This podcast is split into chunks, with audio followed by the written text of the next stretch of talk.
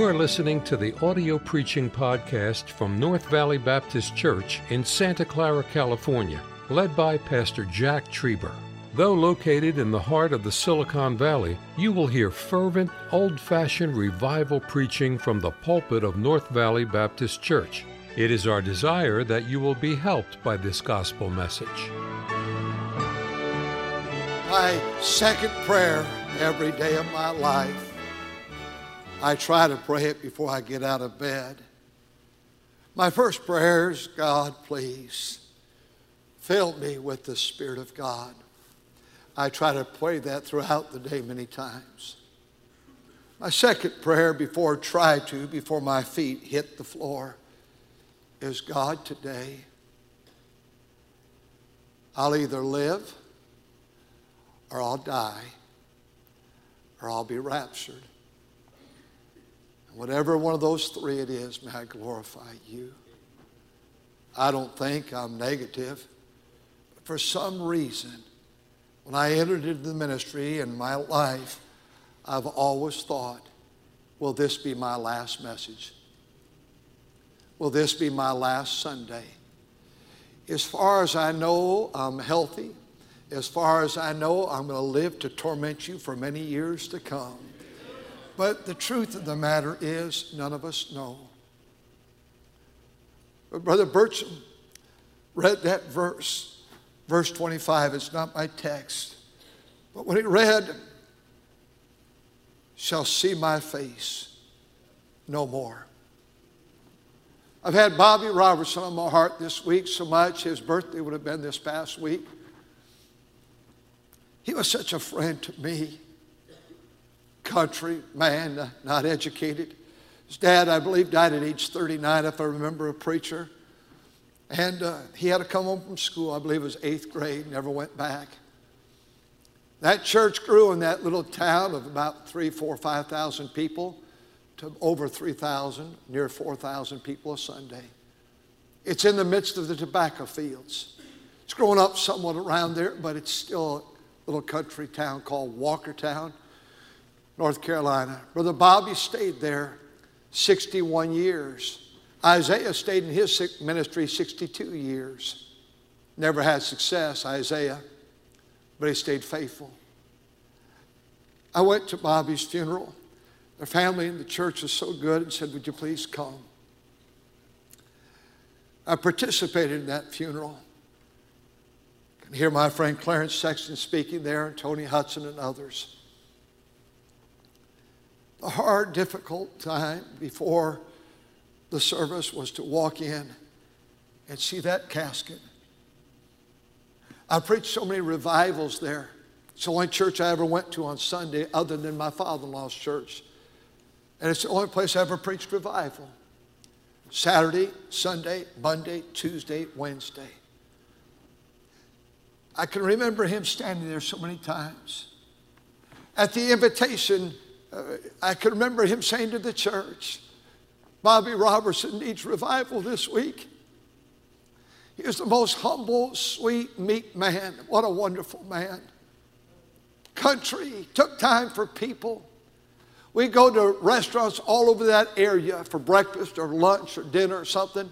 He never, he said, Brother Trieber, these people in this area are so good to me, I wouldn't even have to carry a wallet in. He said, Watch.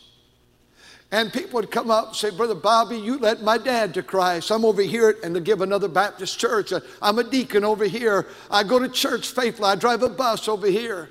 I'm paying for your meal today. We never had to pay. Someone paid for it all the time. He's such a sweet man. And then to see him in that casket, to realize his journey was over. It must have been hard knowing after his wife died that his journey was coming to a close. And to look at those people and say, You're going to see my face no more. Tonight, I'm not talking about me, you're not going to see my face. But I'm talking about there's coming that day for all of us. You'll never teach another Sunday school class. You'll never drive the bus again. You'll never knock on a door again. You never sing in that great choir again or play an instrument. You never hold a baby in the nursery ever again. It will be your last moment.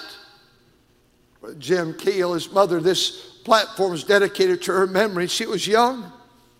But on 2019, October, a Monday, she went home to be with the Lord. But on Sunday, she sat in this nursery and held some of our grandbabies. We thought, and everyone thought, she was tremendously healthy. But the next morning, she was gone. Our life is but a vapor. And one day our journey will be done and finished and over. We'll sing the last solo. We'll preach the last message. We'll win the last one to Jesus Christ out here, never to do it again. We'll step on the other shore. And tonight, this is the text, as Brother Bertram mentioned and prayed. Paul knew the time of my departure is at hand. But he gave us this thought in verse 24 But none of these things move me, neither count I my life dear unto myself, so that it might finish my course. When your course that God gave you is over, you will be remembered for something. You're writing your funeral, funeral service right now. I have files on your life. Some of those files began the day you were born, and I've created a file. We put things in there, and your kindergarten graduation, and your locks of hair that you cut, you gave it to pastor, said, Here's some hair for you. And that's in some of the files and your eighth grade graduation, your 12th grade, your wedding license, what a, a, a, a wedding uh, bulletin. And when someone in this church dies, the first thing I do is I go to their file folder and I read about their testimony and their life and the things they've given to me in notes and letters and cards through the years. And I'll tell you, when I read that or when I have a wedding, I always go to the file. And I read the notes. Pastor, went to senior uh, high school camp this week. God got a hold of my heart this week. I do want to put you at ease because some things in those files are very sacred between a pastor and a people. And if you leave this church, I immediately always shred the file. That's a hard, difficult thing for me. Some folks leave and they go to another church, and they can do that. God leads them, that's up to them. But I'll never keep their file. I feel like that's sacred between member and pastor.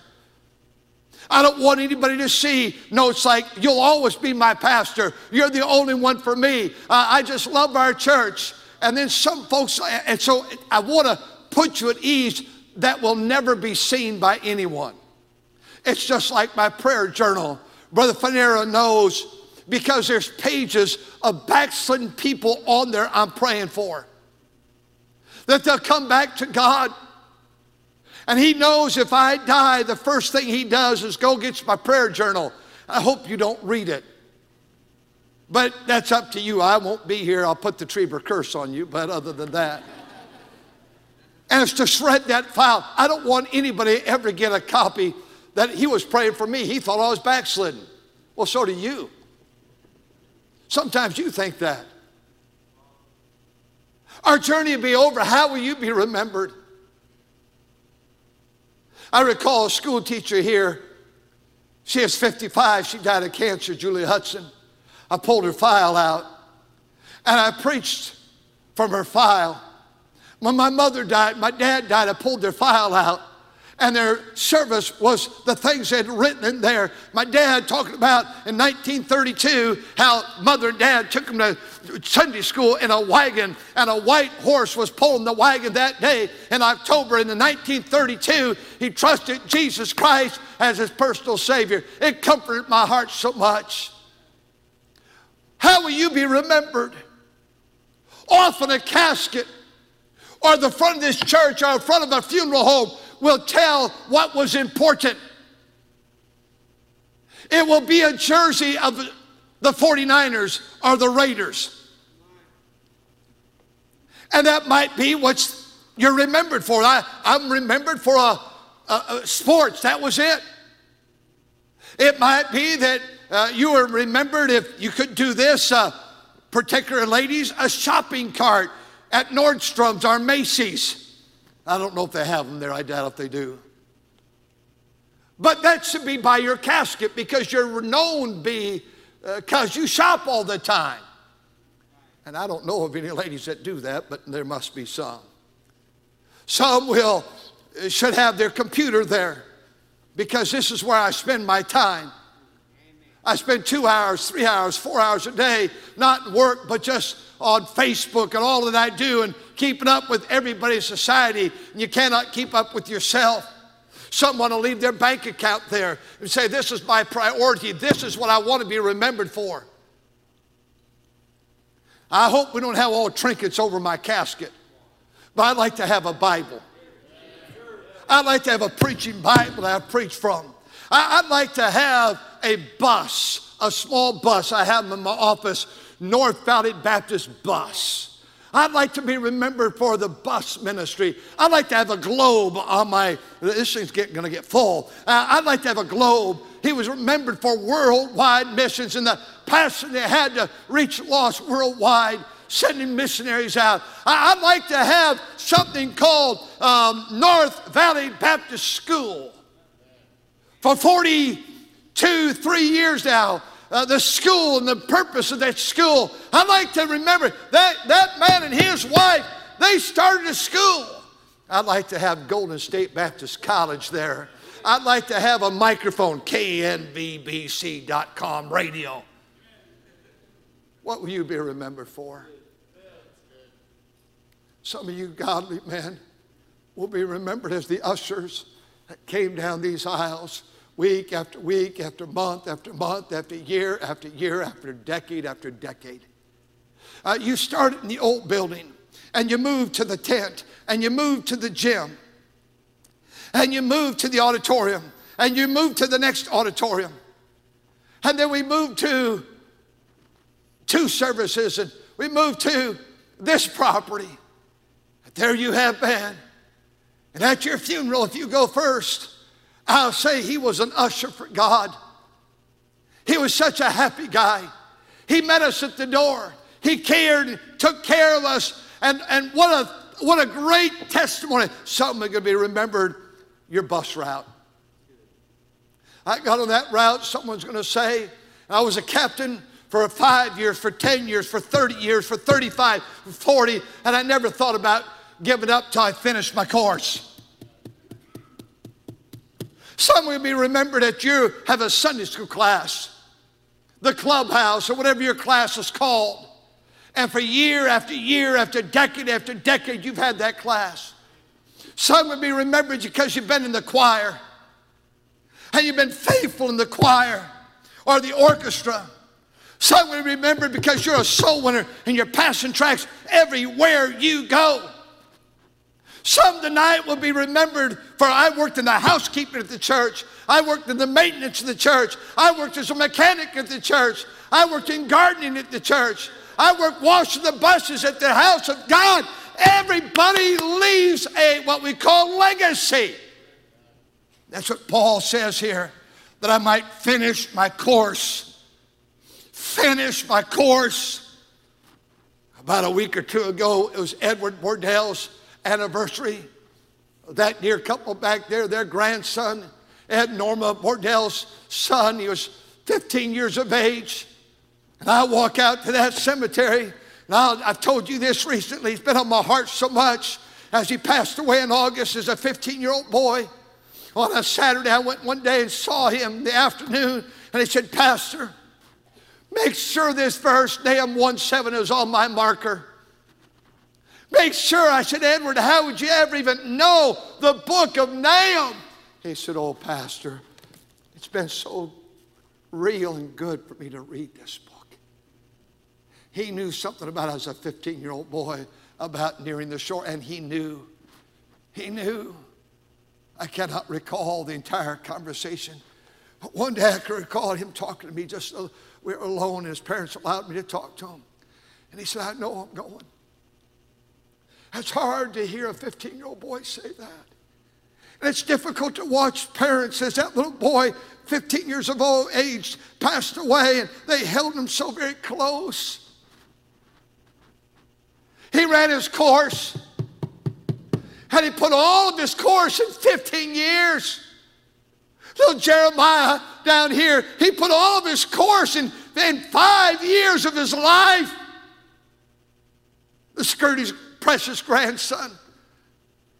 I want you to know that we all today are leaving something behind. We stopped by my parents' markers last week. We were down towards Santa Maria. And I saw that marker. And so many thoughts filled my mind while I was there, just cleaning the top of that.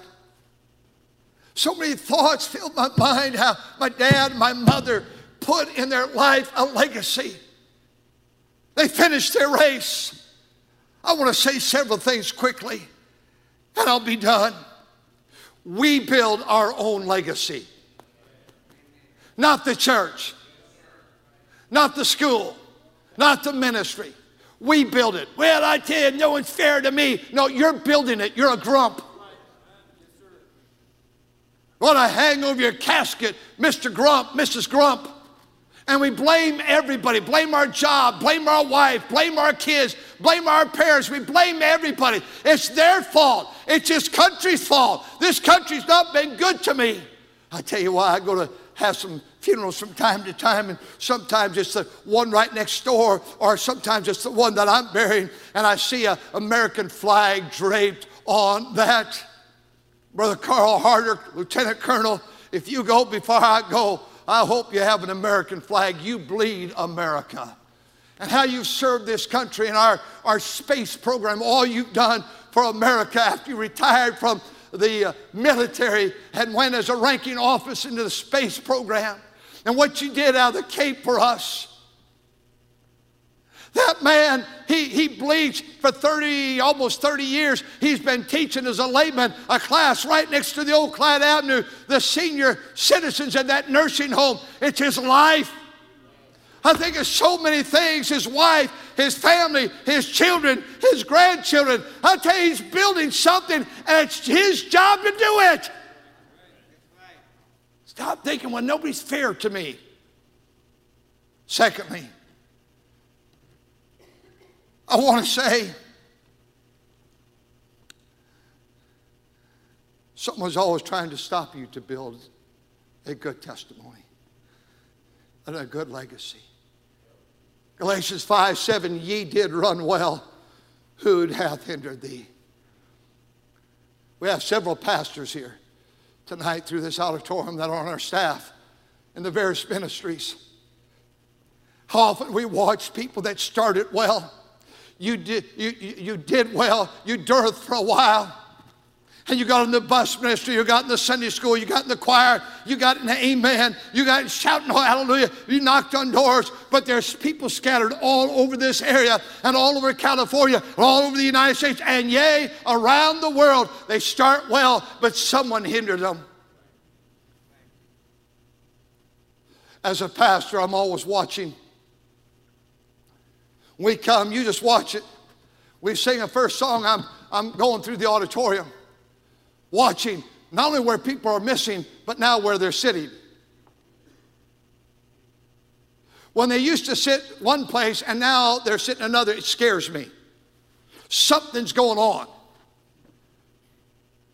When I see them always talking to the same people, that frightens me got a whole world, a whole auditorium here of people. I'd guess eight to 10,000 people here tonight. And uh, there's, there's a great crowd here to talk to. You don't talk to the same people. That scares me to death. That always, always, look, I hate to bring age into it, but I'm old. I'm a lot older than you, many of you. Well, not Brother Pacho. Good night. I just saw him. I could wear a hairpiece like that too.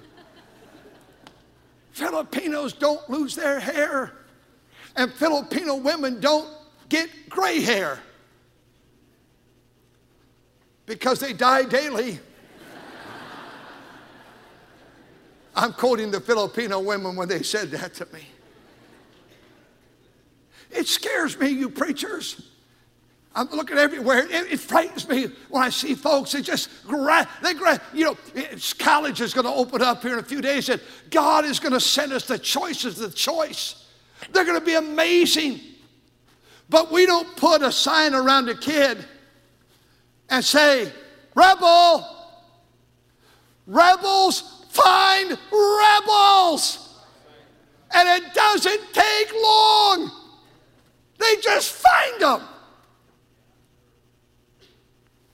Do you know that today there's someone that's trying to hurt your race? There's someone trying to trip you up. And yes, I know it's the devil, and it may be ourselves, but there's always someone you did run well. Who hath hindered thee? Who's getting you out of the race? Who is it? What is it? I see, thirdly, you can never quit. That I might finish my course with joy. The Apostle Paul said in 2 Timothy, the time of my departure is at hand. I fought a good fight. I've kept the faith. I've finished my course. Henceforth, there's laid up for me a crown. I've finished my course. Finish your course. Longevity in anything nowadays, it seems like it's something from the past of the history books. It ought to be today. We ought to say, God called me to do something with my life, and I'm going to stay a lifetime and do it for His glory. Don't quit. Paul said that in 2 Timothy 4, and two verses later, he says, Demas hath forsaken me, having loved this present world. Well, I've pastored in the same church for so many years, such a thrill. But I can tell you what's going to happen. When you start to think that Wednesday night's no longer important, that Sunday night's no longer important. I can see what's happening when you don't think Sunday school is important.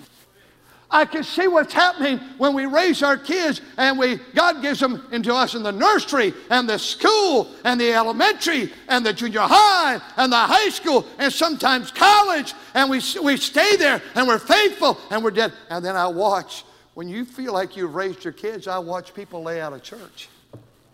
I've been here a long time, folks, I've seen it. I've talked to a lot of preachers in America say, why is that happening? Because somebody has hindered you and somebody, something has caused you to quit. Don't quit your class. Don't quit your boss.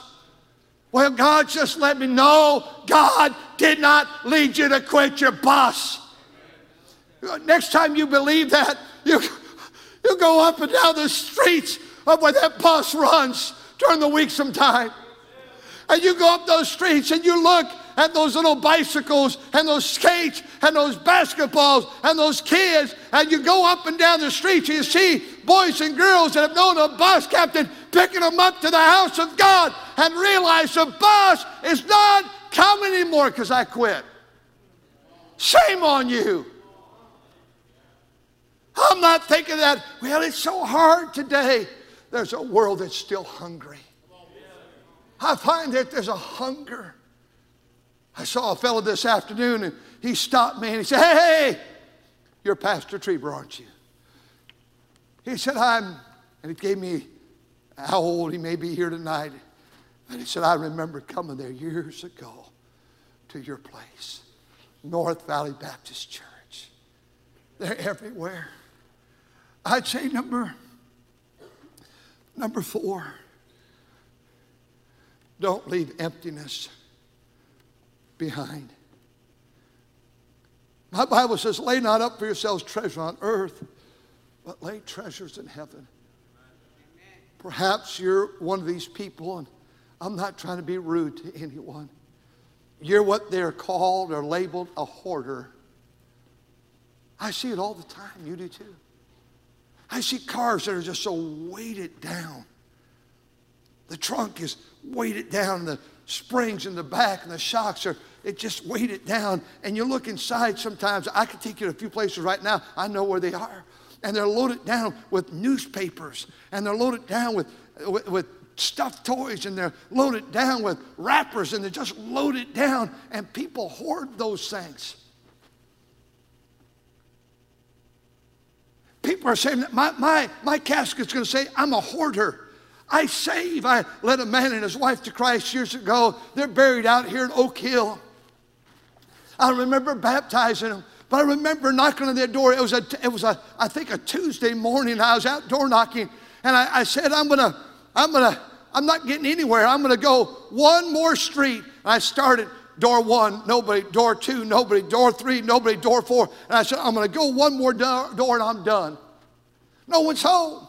And I knocked on their door, and they opened and said, Come on in. And I'll never forget that door. So I walked in, there was no living room furniture. They had newspapers. And there was a little, little uh, path that you went through and you wound through the house. Newspapers everywhere. Floor to ceiling newspapers. Brother McCracken, Miss McCracken, you live in such a beautiful neighborhood. It wasn't that far from where you folks live.